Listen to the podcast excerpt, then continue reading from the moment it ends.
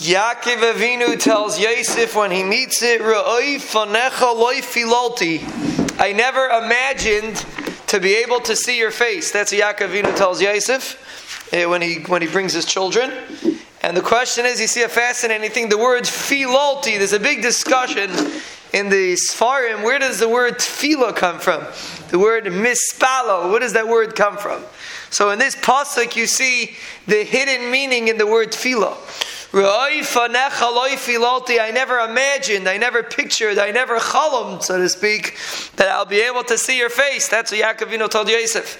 That's the concept of tefillah. The concept of tefillah is a person thinks, nah, is this ever going to happen? The purpose of tefillah is to chalom, so to speak, is to harchev picha v'amalehu, like we say in davening. Tefillah, a person should imagine, a person should picture the Yeshua, a person should picture that HaKadosh Baruch Hu can save him, HaKadosh Baruch Hu can send him Hatzlacha. That is the essence of what tefillah is, to connect to something that normally, in the normal sense, we would say, eh, what are the odds? What are the chances? And the purpose of tefillah is to make it real, to make a person rely on HaKadosh Baruch Hu, that a mitzvah HaKadosh Baruch Hu can and will send the Yeshua. That's Re'oi Fanecha. I didn't dream that the Rabbi Shalom will happen, will, this will happen, Loi. You could probably even add, I didn't daven for it maybe. Yeshlan, Yaakov didn't daven that he should see Yosef because he thought he was dead.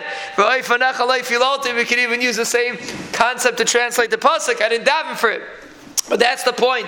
A person should dream big and daven for big things, and then Bez Hashem, the Ribbono Shel Olam will always send us Yeshua's, brachais, hatzlachais, and refuais lanu ulachal chaburaseinu, ulachal mishpachtenu, ulachal Yisrael. Amen.